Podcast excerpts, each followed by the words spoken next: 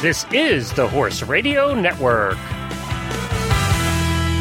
This is episode 514 of Horse Tip Daily. A different horse tip, a different equine topic, a different equestrian expert every day.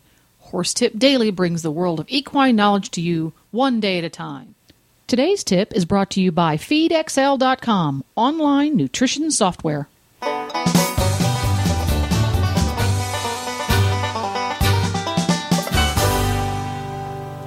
Coach Jen here, and thanks for tuning in to Horse Tip Daily.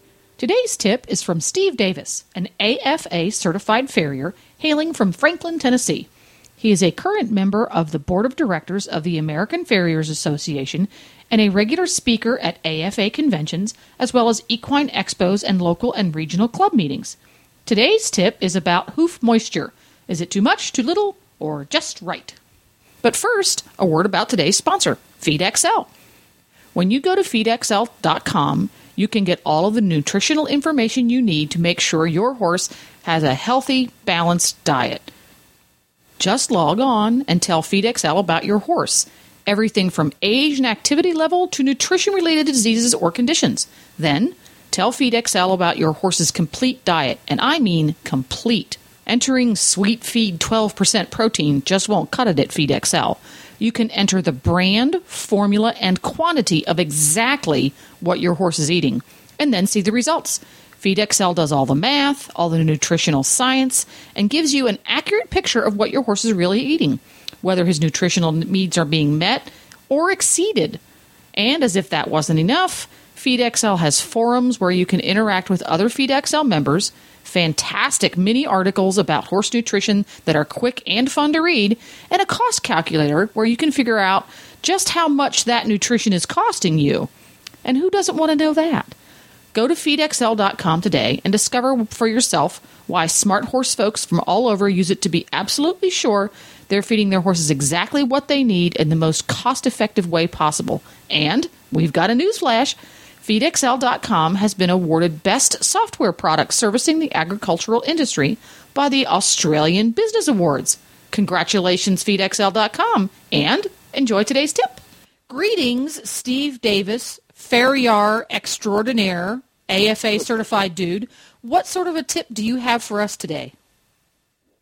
Everybody wants to know through this weather and this different types of weather that we're having, what kind of hoof dressings do I use? This is my this is my tip for the day. Oh, I love this. If one. it's if it's very dry, if it's very dry, and you are using you are using your horse and you feel it necessary to wash your horse every day, I suggest you use a sealer. In Okay. conjunction with that, on the bottom of the foot, put some moisturizing dressing that has some type of moisturizer in the bottom of the hoof. Use your sealer on the top, on the outside. If it's really wet, use just sealer. And don't get it on the coronary band. Just get it from the coronary band down. And this will help your horse keep the moisture in his foot that he draws from the bottom. That's How your oh, tip for the day. So you got you have different parts of the foot need different needs. Now I have I have a quiz question because I've often wondered this. We all we all complain my horse has dry feet. Uh, lots of advertising campaigns talk about horses with dry, cracked feet. Yet, it's been my experience in life that I have a lot more horses who lose shoes, get abscesses, rip shoes off, get cracks, etc. when the weather is damp than when the weather is dry. When the weather is bone dry and we're having a freaking drought, the horse's feet seem to be just fine. So help me understand why we worry so much about dry feet when wet feet seems to cause my horse to lose his shoes a lot more often. we talk about consistency. And if you watch your farrier and he trims your foot, No, he trims your horse's foot. trims the horse's foot, reach down and pick up one of the trimmings where they've come around the wall, hmm and you pick it up and you pull it back and forth, and you feel how pliable it is. If hmm it's nice and pliable and it doesn't break, leave him alone. Don't put anything on him. However, if it breaks, you need to put some type of moisturizer on it. Ooh, now see, that's even better. Okay. You want to go by the consistency of, of the hoof trimmings, and that will dictate whether you need to seal it or put moisture in it. Now that's a Here's very what, interesting. what some, a lot of people don't realize too is night turnout. It's killer. Night turnout. If you'll leave your horse in at night and put him out after the grass is dry, your farrier will love you. Oh yeah, d- dew. That's bad for their feet, isn't all that dew? Because it gets them sopping wet and then they dry.